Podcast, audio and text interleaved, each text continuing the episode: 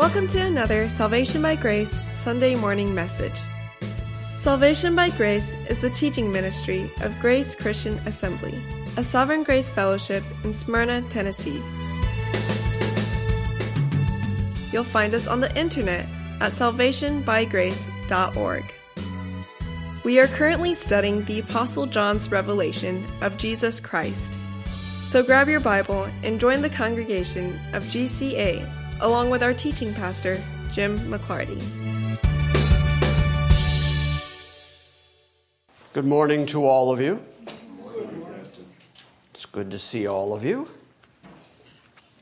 We are studying the book of Revelation. This is our third week in that study, and today we will begin in verse 4. That's how far we've gotten in two weeks. We're not going to get a whole lot further this morning. Because last week we stopped in the middle of a verse because verse 6 and verse 7 are going to take the majority of the morning.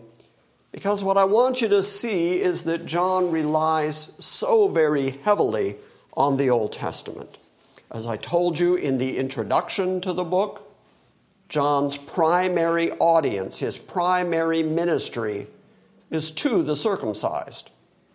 Paul tells us that, the same way that Paul and Barnabas went to the uncircumcised, the Gentiles. Peter, John, and James were apostles to the Jews. And so this book of Revelation is very, very Jewish. And the better you know your Old Testament, the better you're going to understand what John has written. And you can tell that John intends for this to be read by a largely Jewish audience because of the amount of Old Testament references that he makes. References that wouldn't mean anything to Gentiles. And we're going to see that this morning. And in fact, he's going to speak in a sort of shorthand where he just mentions these things that reach back to Daniel, that reach back to Zechariah, these things that reach back even to things that Jesus said during his ministry. John is going to say, once he tells them what his situation is, he's going to say that he was on the Isle of Patmos because of the Word of God and the testimony of Jesus Christ. The Word of God and the testimony of Jesus Christ. The Word of God, when John was on Patmos, was just what we would call the Old Testament. That was their scripture. The New Testament, though the letters were written and the letters were circulating, he had not yet written Revelation. The whole canon of the New Testament was not complete yet. And so John sees those two as particular categories. There's the Word of God, but then there's also the testimony of Jesus Christ, because he is out testifying, witnessing that Jesus is the satisfaction and the completion of everything that's written in the Scriptures, in the Word of God, in the Old Testament.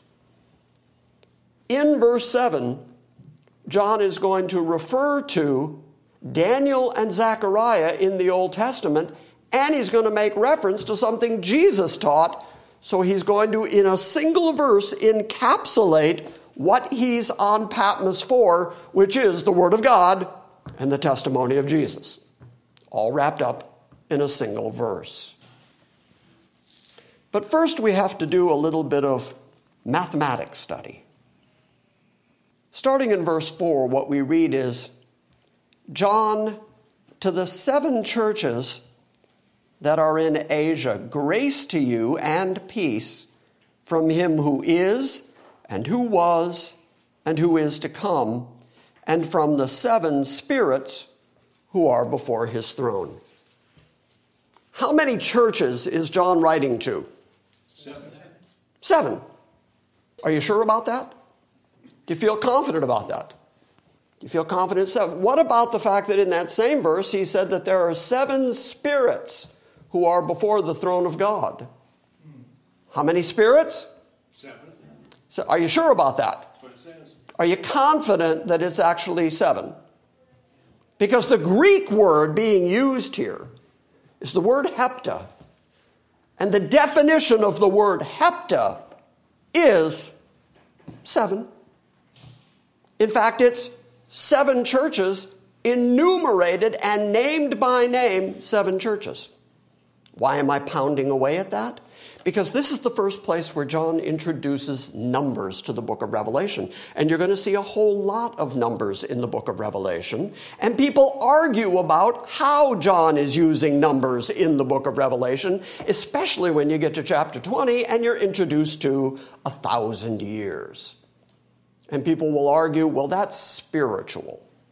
That's not an actual mathematic number except I argue, and we'll show you as we work our way through this book that John uses numbers specifically and mathematically. So when you get later to the thousand years, there's no reason to read that as anything other than a thousand years, because that's the exact word that John uses. When I asked you how many churches, you said seven. Why? because that's what it says. How many spirits? Seven, because that's what it says. When we get to the 144,000, how many is that? It's 144,000 because that's what it says. And the same way that John is going to say seven churches and then enumerate them and name them by name, and it comes up to seven, seven the same way that he says there are seven spirits before the throne of God. And last week we read Isaiah describing the seven spirits that are before the throne of God. He enumerated them, and there were exactly seven. John uses numbers specifically and mathematically. So I know at this point it seems kind of silly that I'm pounding away at this. But notice that John says seven and then enumerates them and names them by name. Same thing happens when you get to the 144,000. 12,000 from each of the 12 tribes of Israel. And then he enumerates them and names them, names all 12 tribes that are represented there. In other words, he's using 144,000 mathematically. When he gets to 1,000, I'm going to prove to you that he's using that number mathematically. Because here's the basic rule the Bible says what it means, and it means what it says. And if it doesn't mean what it says, it can mean anything. anything. We have no idea what it means. We have no idea what God was trying to tell us because the words He chose to use apparently didn't mean what they say. And then it's a jump ball. Then we have no idea what the Bible says. Instead, we're going to follow again the face value hermeneutic of reading the Bible exactly for what it says and then aligning our thinking with what it says rather than making what it says bend to our preferred thinking. Why seven? Because there were seven extant actual churches in the circular route from Ephesus through the trade route and back to Ephesus. And if you leave Ephesus and head northeast, the first church that you're going to hit indeed is Smyrna. The churches that are listed in the book of Revelation are listed in order of how you would come across them if you were following that trade route and made it back to Ephesus.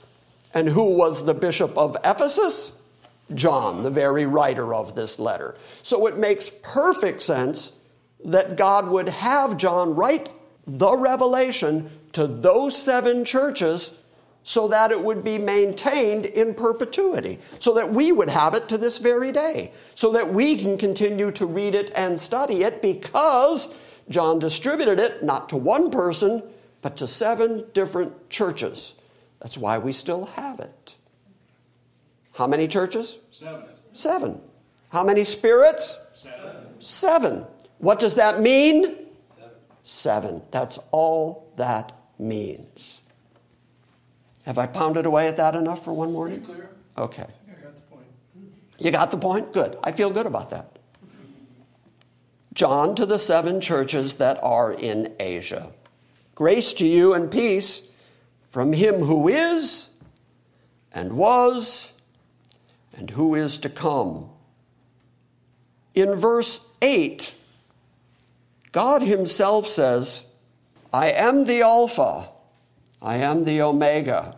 That's the first, that's the last. That's the first letter of the Greek alphabet and the last letter of the Greek alphabet. He's saying, I am the beginning, I am the end, and everything in between is all about me. I am the Alpha, I am the Omega, says the Lord God, says Yahweh, the God of Israel, who is, and who was, and who is to come the Almighty, very specific language, El Shaddai, a proper name that God gives Himself to say that I have all the power, I have all the might, I am completely sovereign, I do whatever I want to do.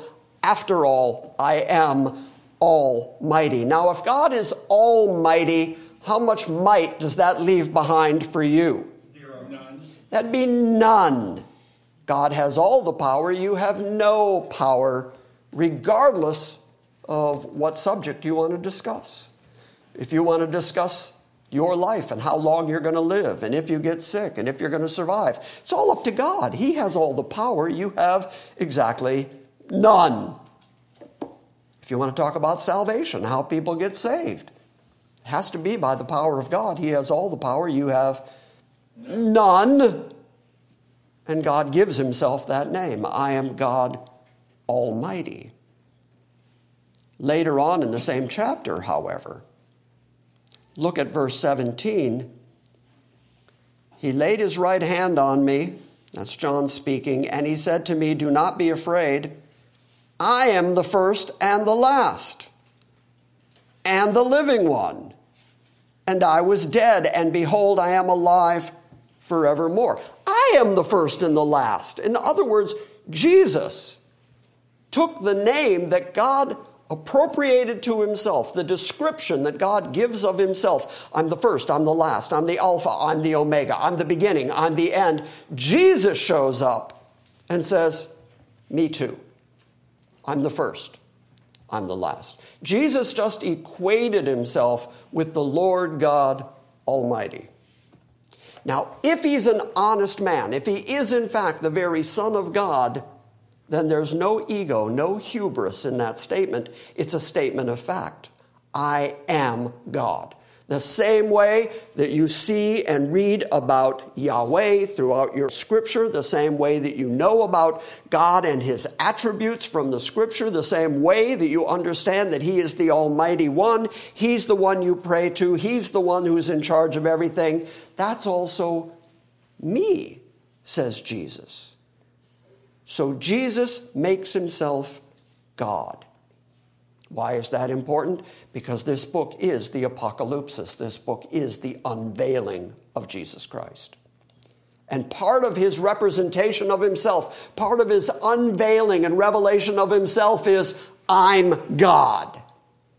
In fact, no man, he says, no man comes to the Father but by me. I'm the way, I'm the truth, I'm the life. He equates himself with the Lord God Almighty. And so you have to face the fact that that is how Jesus sees himself. That's how he is represented in Scripture, and that is the way that we have to think about him. Again, what does the Bible say? It says that Jesus is God. And we have to consider him that. We have to think of him as that. We have to honor him as God. We pray to him as God. We worship him. We praise him as God. That tells us a lot about the Trinity. Because not only do we see, back here in verse 4, grace to you from him who was and who is to come, that's God, from the seven spirits who are before his throne, there's the Spirit, and from Jesus Christ, the faithful witness and the firstborn of the dead. Father, Son, and Spirit are all represented. You don't get more than four verses into the book of Revelation, and you are introduced to the Father and the Son and the Spirit and their unity, that they can use the same language, the same nomenclature about themselves. And they are all collectively God. That teaches us the reality of the Trinity. That was all introduction, just so you all know. Now, now we can bear down on the text. John, to the seven churches that are in Asia, grace to you and peace from him who is and who was and who is to come, and from the seven spirits who are before his throne, and from Jesus Christ. Here's his description of Jesus. He is the faithful witness, he is the firstborn of the dead, he is the ruler of the kings of the earth. To him who loves us and released us from our sins by his blood. That's where we stopped last week. The next word in verse 6 is and. And he has made us to be a kingdom, priests to his God and Father. As we continue through the book of Revelation, we're going to have to talk a lot about kingdom and kingdom language. Because, as we've been reading in Isaiah on Wednesday nights, there is this promise to national Israel of a glorious kingdom to come. There is this promise in the Davidic covenant that David himself would always have a descendant of his sitting on a throne ruling over the collective 12 tribes of Israel. That's the kingdom. At the beginning of the book of Acts, Jesus spent 40 days talking to his apostles about the kingdom. And at the end of that conversation, they asked him, Are you going to restore the kingdom to Israel at this time? Because after all that time of talking about it, their concept of kingdom was still, it belongs to Israel.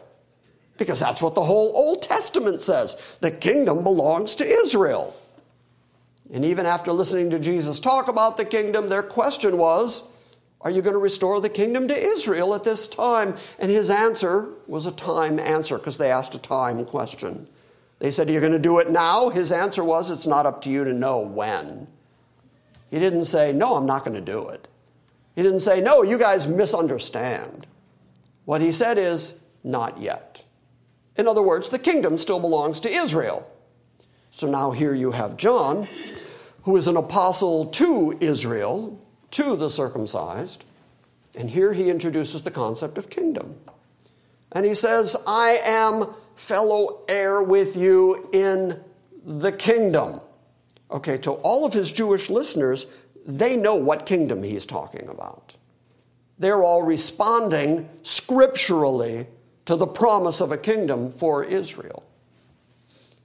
However, at this very moment, God is sitting on his throne, ruling and reigning, and he is the sovereign over his creation. We are, after all, a sovereign grace church. We believe that God is completely in control. In other words, he is acting right now as a king over his kingdom. So there are a couple of different aspects, a couple of different ways that we can look at this kingdom. All we know at this moment whether we're talking about the historic kingdom that belongs to Israel or whether we're talking about the kingdom of God over which he rules everything, either one of those kingdoms, John can say that Jesus Christ promised a kingdom. But even more interestingly, promised a kingdom of priests. Where is that promise? Turn to Exodus 19. If you go back to the beginning of your Bible, the first book is Genesis, the second book is Exodus. I'm particularly interested in verses 3 to 6, but we can start reading from verse 1. This is as the children of Israel are delivered from Egypt and they're heading toward the wilderness and they get to Sinai. In the third month, after the sons of Israel had gone out of the land of Egypt, on that very day they came to the wilderness of Sinai. When they set out from Rephidim, they came to the wilderness of Sinai and they camped in the wilderness, and there Israel camped in front of the mountains. And Moses went up to God And the Lord called to him from the mountain, saying, Thus you shall say to the house of Jacob, and tell the sons of Israel. You yourselves have seen what I did to the Egyptians, and how I bore you on eagle's wings and brought you to myself. That's the kind of language only a sovereign can use, by the way. I delivered you, I bore you up, and I delivered you to myself. I did all of it, you did Nothing. None, because I am almighty. I'm the one with all the power, I'm the one with all the authority. You yourselves have seen what I did to the Egyptians. What did he do to the Egyptians? Destroyed them, drowned them, got rid of Israel's enemies. And I like the way he did it. First, he said, Go to the Egyptians and borrow all the gold, all the jewelry, all the fabric that you can get from them. And then he drowned their debtors. This, this is a plan that I wish God was willing to implement more often. You yourselves have seen what I did to the Egyptians, and how I bore you on eagle's wings, and I brought you to myself. Now then, if you will indeed obey my voice and keep my covenant, then you shall be my own possession among all the peoples, for all the earth is mine. And you shall be to me a kingdom of priests and a holy nation. And these are the words that you shall speak to the sons of Israel. So, this is language that is specific to the sons of Israel, to national Israel. What national Israel knows for sure is that they're not priests. What do priests do? Prophets of God speak from God to the people. Priests sacrifice to God on behalf of the people. They stand between God and the people. One of them, the prophets, listen to what God says and tell the people. So that is from God through the prophet to the people. But the priests take the sacrifices of the people and go pray to God for the sins of the people on behalf of the people. And God decided that one tribe of Israel, the Levites, was the only tribe from which priests could come. And so you've got 11 tribes that know for certain they are not priests. In other words, they can't go sacrifice themselves, they can't go plead to God on their own behalf. They have to have an intercessor, they have to have a priest.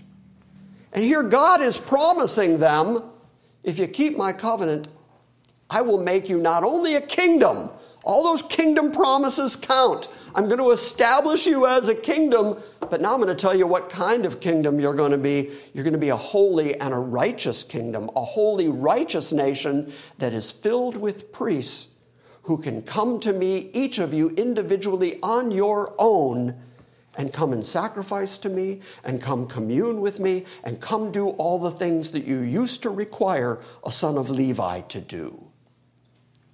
Now, that's the language that John picks up here in Revelation because he knows that promise from the book of Exodus. And because he knows the Exodus promise, and he knows the promise that is given to Israel that they will be a kingdom of priests, in verse 6 he says, He has made us, the NASB adds two words, they add to be. But the original text says, He has made us a kingdom priests to his God and Father. So, this is something that Jesus has actually accomplished through the finished work of Christ, through the blood sacrifice, through the death, burial, and resurrection of Christ. He has accomplished everything necessary to allow every individual to go to God individually because we already have a permanent intercessor. That's why the writer of Hebrews refers to Christ as the best high priest the final high priest, the better high priest. He is the high priest, and we are all collectively priests of God, which means that we can go now individually, singularly, to God, and we don't need anybody from the tribe of Levi to do it for us. Do you understand the depth of what John has just said here? Now, because of the authority of Christ, which is why we pray in Jesus' name That means through the authority, through the finished work of Christ. We can now go to God the Father Almighty, the one who encases himself in a light that no man approaches, the one that is holy and righteous and spotless and pure and unblemished, untouched by sin. That one, measly little, wormy little you, get to go into his presence and find grace and call him Abba, Father. And find that he has actually taken all of your sin collectively and thrown it behind his back, cast it as far as the east is from the west, never to be brought up again, not because of anything you did, but because of what Jesus Christ accomplished on your behalf. And that's the importance of he's making us a kingdom of priests.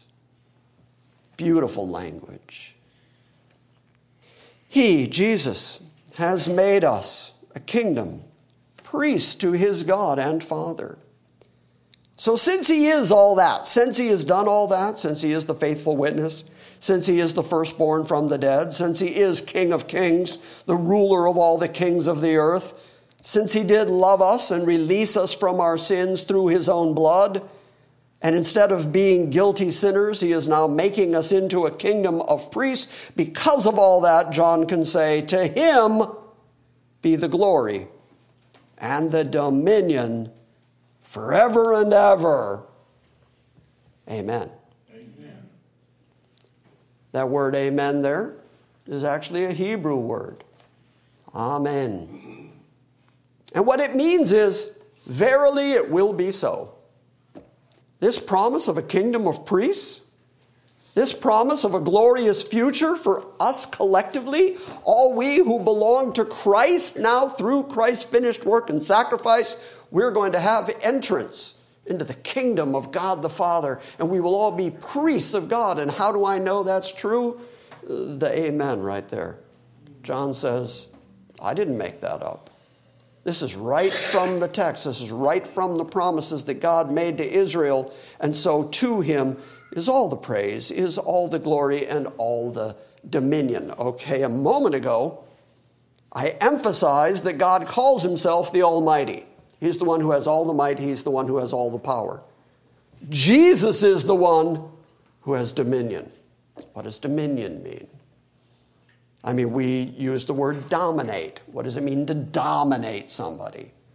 To lord over them utterly and completely to have them in subjection to you. That's what dominion means. So, so far, what have we learned this morning? We've learned God is absolutely sovereign, He's completely almighty, He's the beginning and the end. And then Jesus picks up the same language and says, I'm also the beginning and the end. I'm also worthy of praise, and I also have absolute authority and dominion. That is how Jesus not only sees himself, it's how he describes himself. It's the reality of who he is and what he's like. And by the way, the first thing John said about him is he is the faithful witness. In other words, he doesn't lie. If he says it, it's true. And what he has just told you is, I have absolute dominion. So, what is your job then? How should you react to that? Your reaction to that should be to put your forehead in the dust in front of him and recognize him for exactly who he is. And in fact, in a moment, we may or may not get to it this morning, John is going to see Jesus for who he is, with his eyes of fire, and his feet of burnished brass, and his hair like wool. And when John sees him, he falls down in front of him as dead.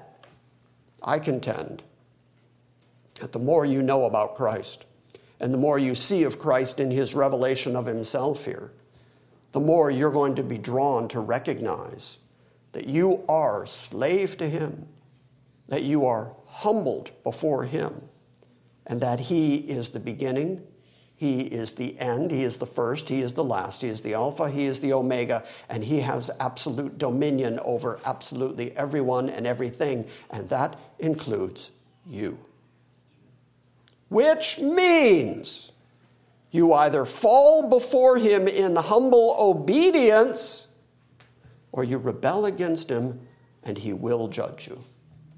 And those are the two categories. And there's nothing in between. There's either those who are redeemed by the finished work of Jesus Christ, or there are those who are just waiting for the judgment of Christ. But either way, he has dominion. He has made us to be a kingdom, priest to his God and Father. To him be the glory. In the Old Testament, only God is considered glorious. But here, to him, to Christ is the glory and the absolute dominion, and he has it forever and ever. Amen. Verse 7 then starts with a phrase that, again, his Jewish reading audience would be very familiar with. One of the primary descriptions of God in the Old Testament is that God appears in the clouds and that he rides on a throne that is actually a chariot. He has clouds that have wheels within wheels. When he appears to Ezekiel, he's riding on this, this heavenly chariot. And here, John describing Christ says, Behold, he, Christ, is coming in the clouds. That is the language, the imagery of sovereign God. And yet, John applies it here to Christ. Turn, if you would, to the book of Daniel. John, speaking like an Old Testament prophet here, makes these references back to Old Testament prophets. We are in the book of Daniel. We're going to start in Daniel chapter 7. We are particularly interested in verse 13. Oh, but I'm going to start reading at verse 9. I kept looking, says Daniel, until thrones were set up and the Ancient of Days took his seat. Who is the Ancient of Days in that text? God, God the Father, God Almighty. He is the Ancient of Days. But you will notice that the language with which Daniel now describes him is really, really similar to the language that John is going to use to describe Christ. These parallels keep occurring. The Ancient of Days took his seat. His vesture was like white snow, and his hair on his head was like pure wool. His throne was ablaze with flames, and its wheels were burning fire. So he's got a throne that has wheels in the clouds. This heavenly chariot that God rides on. Verse 10 a river of fire was flowing and coming out from before him. Thousands upon thousands were attending him, and myriads upon myriads were standing before him. And the court sat, and the books were open. Do you know why there were all the myriads and the myriads and the thousands and the thousands in front of him? Because this is the moment of judgment. This is the moment when God is going to judge every individual, and they're all gathered before him. Verse 11 says, Then I kept looking because of the sound of the boastful words which the little horn was speaking. We haven't talked in any extent yet about the little horn, but he's going to show up in Revelation too, just like in Daniel. I kept listening because of the boastful words which the little horn was speaking, and I kept looking until the beast was slain and his body was destroyed and given to the burning fire. As for the rest of the beasts, their dominion was taken away, but an extension of life was granted to them for an appointed period of time. And I kept looking in the night visions, and behold, with the clouds of heaven, one like the Son of Man was coming, and he came up to the Ancient of Days, and he was presented before him. And to him, the Son of Man, to him was given dominion. Now, do you see why John says all dominion belongs to him? He's reaching back to Daniel and saying, This is the gift of God to his son, that he has absolute authority, he has absolute dominion. And glory and a kingdom. Oh, what a surprise! John has already said, to him belongs the glory, the dominion, the kingdom. It all belongs to him. But he was referencing Daniel when he said that. To him was given dominion, glory, and a kingdom, so that all the peoples, all the nations, men of every language would serve him. His dominion is an everlasting dominion. John just said it's a dominion that goes on forever and ever. Same thing. Where did John learn that? He wasn't making it up. It wasn't novel. He wasn't creating new theology or new descriptions of Christ. He was describing Christ the same way he's described by the Old Testament prophets. To him was given dominion and glory and a kingdom, and all the peoples, the nations, people of every language will serve him. His dominion is an everlasting dominion which will not pass away, and his kingdom is one which will not be destroyed. He's coming in clouds. Now, the next thing that John is going to tell us, and you don't have to turn there. In fact, if you would, turn to Matthew 24, because we're going to plug in another piece. But the next thing that John is going to tell us is that, behold, he's coming in the clouds, just like Daniel described him, and every eye will see him. They're either going to see him when he gathers his church, or they're going to see him in judgment. Matthew 24, let me catch up with you real quick.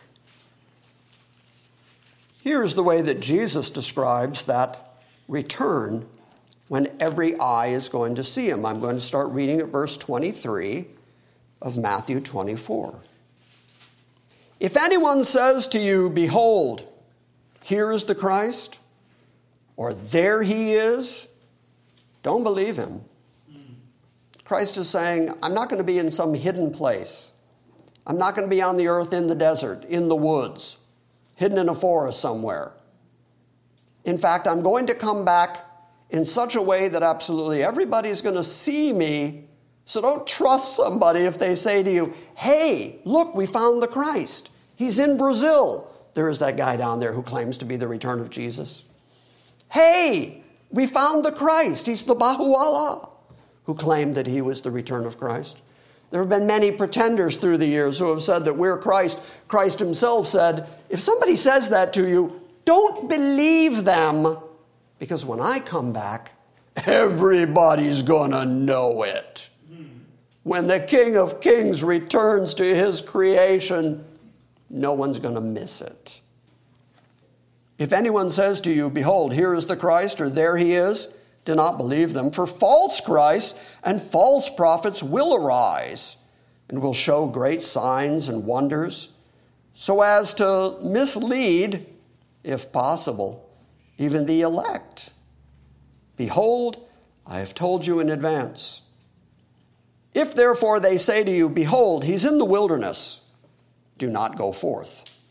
Or behold, he is in the inner room, do not believe them. For just as the lightning comes from the east and flashes even to the west, so shall the coming of the Son of Man be. Everybody's going to see it. In fact, the description that we read in Joel, the description that Peter repeats on the day of Pentecost, is that the sun and the moon and the stars are not going to give their light.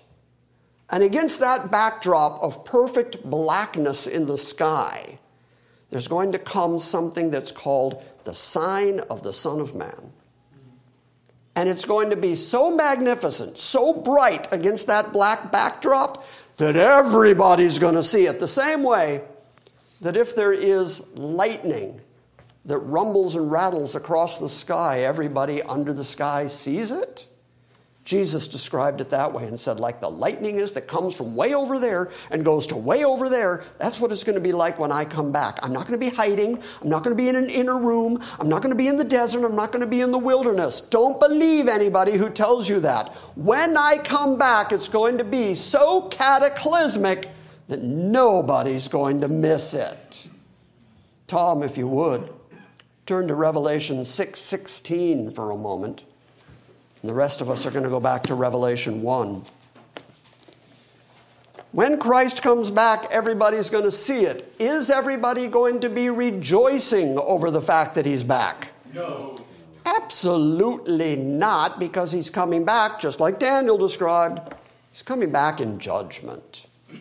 The thrones are going to be set. The judgment is absolutely going to happen. And you either belong to Jesus Christ and he has come to get you by his grace, in his kindness, he is protecting you from the wrath of God, which is why Paul would say that we are not appointed to wrath. That's either your state because you're in Christ and Christ is in you, or you're going to be one of the people that Tom is about to read about. Tom's going to read Revelation 6 16. Uh, let me start at 15. It says, No, I didn't. No, I'm kidding. I'm joking. Then Go the ahead. kings of the earth and the great ones, and the generals and the rich and the powerful, and everyone, slave and free, Hold on. How many people is that? everybody, That's everybody. He went to pains to say everybody free, bond, rich, poor, people in power, people who have nothing. Everybody. Read that verse again. Then the kings of the earth and the great ones, and the generals and the rich and the powerful, and everyone, slave and free, hid themselves in the caves among the rocks of the mountains, calling to the mountains and rocks, Fall on us, and hide us from the face of him who is seated on the throne, and from the wrath of the Lamb. For the great day of their wrath has come, and who can stand? Okay, well, in that verse, the description is everybody's going to see him. There's nobody who's going to miss it. There's nobody who's going to say to their neighbor, anything happened yesterday? The day after Jesus comes back. Everybody's going to know it. Everybody's going to see it, and they're going to be so aware of it that John says they're going to run for the rocks and the caves, the dens of the earth, and they're going to cry to the rocks and say, Fall on us, because crushing death is better than being given into the hands of the one who sits on the throne and the wrath of the Lamb. So, is there any question that everybody's going to see it? Behold, says Revelation chapter 1, verse 7 Behold, he is coming. He's coming in the clouds, the clouds of glory that only God in the Old Testament represented himself as having. Christ himself is going to have that. He's coming with the clouds, and every eye will see him. And now, a really interesting detail even those who pierced him. Who's that? Those who pierced him are the Jews. They too are going to look on him when he returns. And John describes it this way all the tribes of the earth will mourn over him. There's going to be sadness. There's going to be people crying. There's going to be people wishing for death rather than confronting him. And the Jews are going to look on the very one that they were responsible for killing. How do I know that? Because John here didn't make anything up.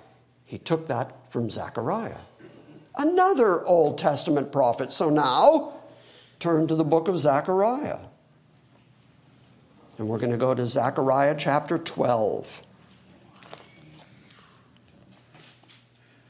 I'm going to start reading in verse 10. I will pour out on the house of David. Who is the house of David? The lineage of David, the kingship of David.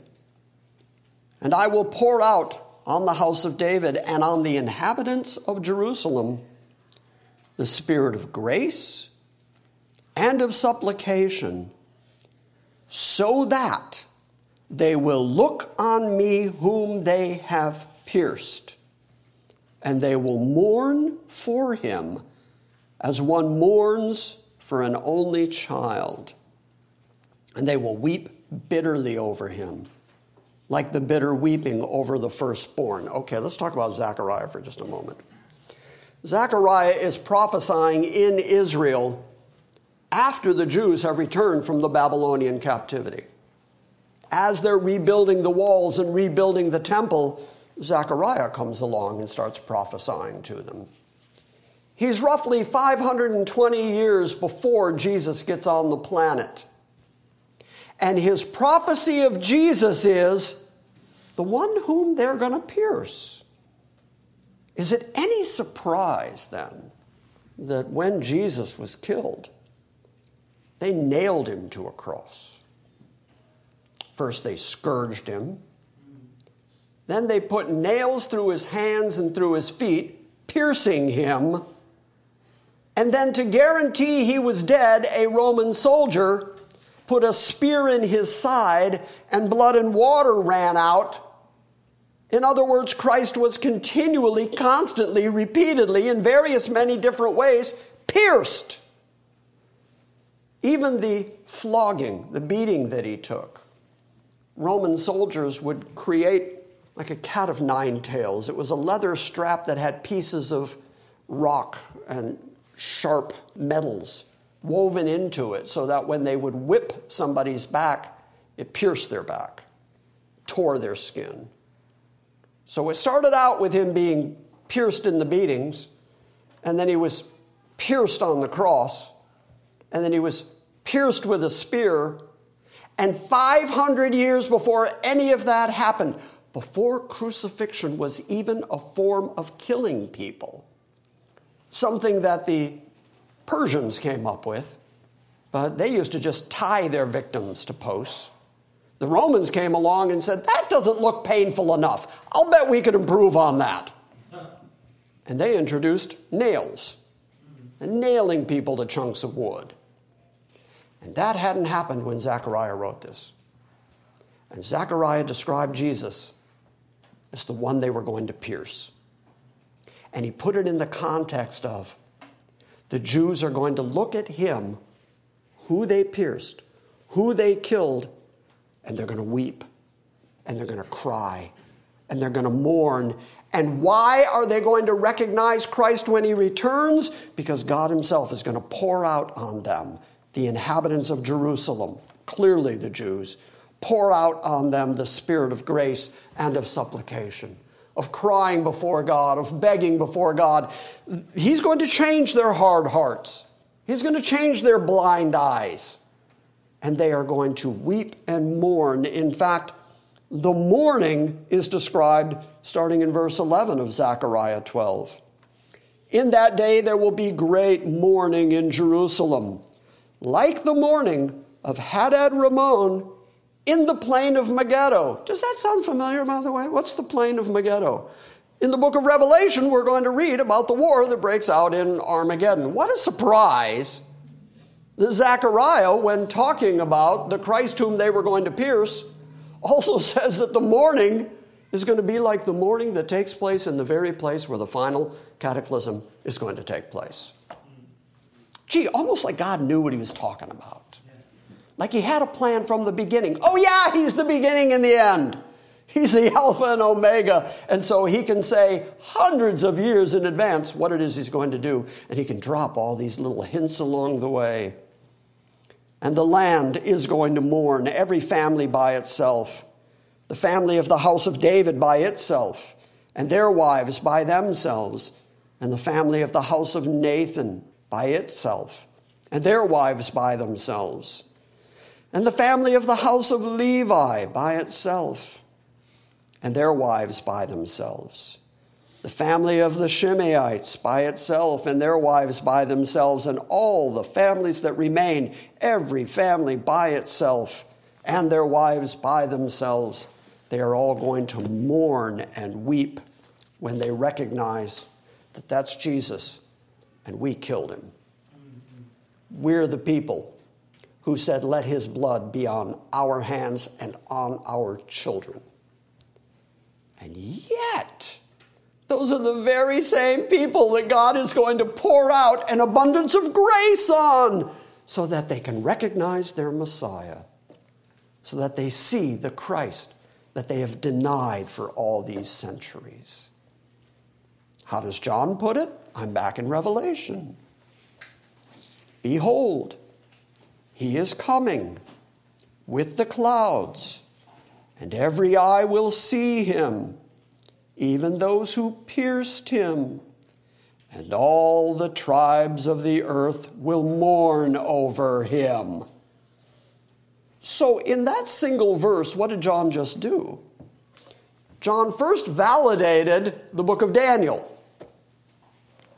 Through the years, especially starting at the end of the 1800s, the end of the 19th century, there was a movement called the German higher critics, those who would criticize the Bible. They were especially critical of anything that was prophetic or anything that said that miracles happened in days past because they said, well, where's that stuff now? Since we don't see that stuff now, it must not ever have existed. And they would, and they would go through the Bible and eliminate those parts that they thought were impossible.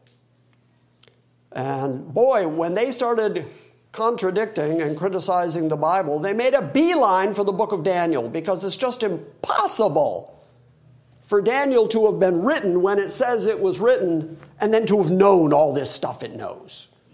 We're going to have to spend quite a bit of time in the book of Daniel as we go through the book of Revelation because it's astounding that Daniel knew what he knew and wrote what he wrote. Only if an absolutely sovereign God who decrees the future was speaking to Daniel, only then could Daniel possibly know the stuff he knew. So the critics would criticize the book of Daniel. And yet Jesus verified Daniel as a prophet. And in fact, in Matthew 24, as he's describing the things to come, he says, as you'll see in Daniel the prophet. So Jesus verified the book of Daniel. Here, John verified the book of Daniel. That would mean critics are wrong. So not only did he verify the book of Daniel, he verified what Jesus himself declared every eye is going to see him. Everyone's going to behold him. Everyone's going to know when Jesus comes back. They're either going to see him and go meet him in the clouds and forever be with the Lord. Paul says, comfort one another with those words. Or the people are going to be completely discomforted and taken into the judgment of God. And they're going to run for the rocks and the caves and the dens, and they're going to say, Kill me and deliver me from the wrath of the Lamb. He's either the good shepherd to you or he's the wrathful lamb to you. And there's nothing in between. John just verified that. And Zechariah predicted Christ to come by giving us these very specific details that weren't even in existence yet about how Jesus was going to be pierced and that was going to be the mode of his death. And the people who were responsible for it were going to look on him and mourn and John validated that. And he did it all in one sentence. But what I really hope that you'll see here is that John is very dependent on the scripture. He's not making anything up. That method of approaching Revelation by looking at the Old Testament documents that are already there and then seeing how John is just validating and repeating what is there is what we're going to do when we see the symbols that are coming up. The book of Revelation sometimes can appear mind boggling. But what you're going to discover is pretty much all the symbols are all in the Old Testament. And so we're going to be able to understand them by just comparing Scripture with Scripture. And this, verse 7, is the first place where I think you saw how we can do that. Verse 8 I am the Alpha and the Omega. I can't get past those first two words ego eimi, I am. That is the very name that God introduced himself by. When Moses came across the burning bush, when Moses didn't even know God, and he had run away from Pharaoh and was living on the backside of nowhere and had married Zipporah and was tending to Jethro's sheep and sees a burning bush. And a voice speaks to him and says, Go tell Pharaoh to let my people go.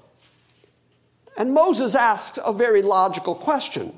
Since Egypt is absolutely chock full of gods, they've got a god for everything. They've got a god of, they have a god of frogs. They have a god of bugs. They have a god, they have a god of crocodiles. They have a God of the Nile. They have a sun god. They have a God for everything. So Moses asks the logical question well, who are you? If some of these people belong to you, and I'm going to go say to Pharaoh, um, a God said, Let my people go, the logical question is, which God? Who are you? And God's only answer, you go tell Pharaoh, I am. That's the name that God gives himself. I am. In that single little name, he has just declared that all the other gods of the world am not. There are no other M's. There's just not gods. There's just useless, pointless idols of wood and stone. He's the only God who actually exists. He is the I am God. I find it interesting then that he would say, I am, and then expand who he is. I am the beginning. I am the Alpha. I am the ending. I was there before everything. I'll be there after everything, says the Lord God, who is right now, at this very moment. He is. Who was, as far back as you can possibly think he was. You don't have the ability to think eternally. You might be able to sort of conceive of eternity future in some kind of biblical terms, in some kind of spiritual terms. Gee, we get to heaven, that'll be nice. I don't really know what I'll do every day. It's eternal life. That's going to be tough. I can use a nap once in a while. And so I'm just, I'm going to be living there for, you can kind of conceive of, can any of you conceive of eternity past? What was it like before God said, let there be light? What was that like? Especially a God who dwells in light. We, we have no conception of eternity past. And yet God says, I was. Even when there was nothing, I was.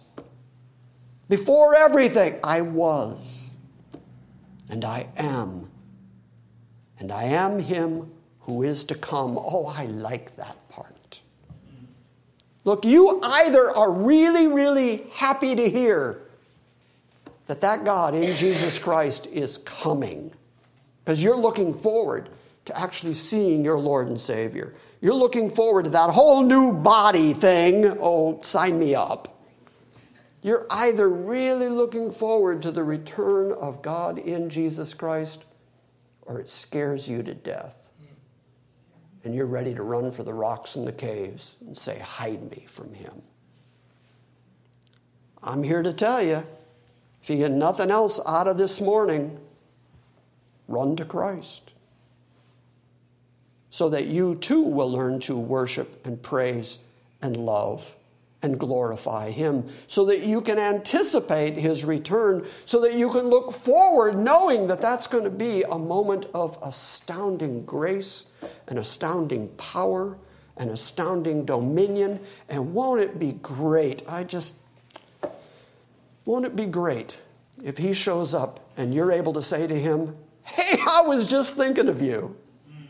I was just thinking about how much I love your appearing. And now here you are, my Lord, my Savior. Take me home. Or you're going to run. Don't run from Him, run to Him. Amen. Because He is, after all, the Almighty. He is, after all, the one who has complete dominion.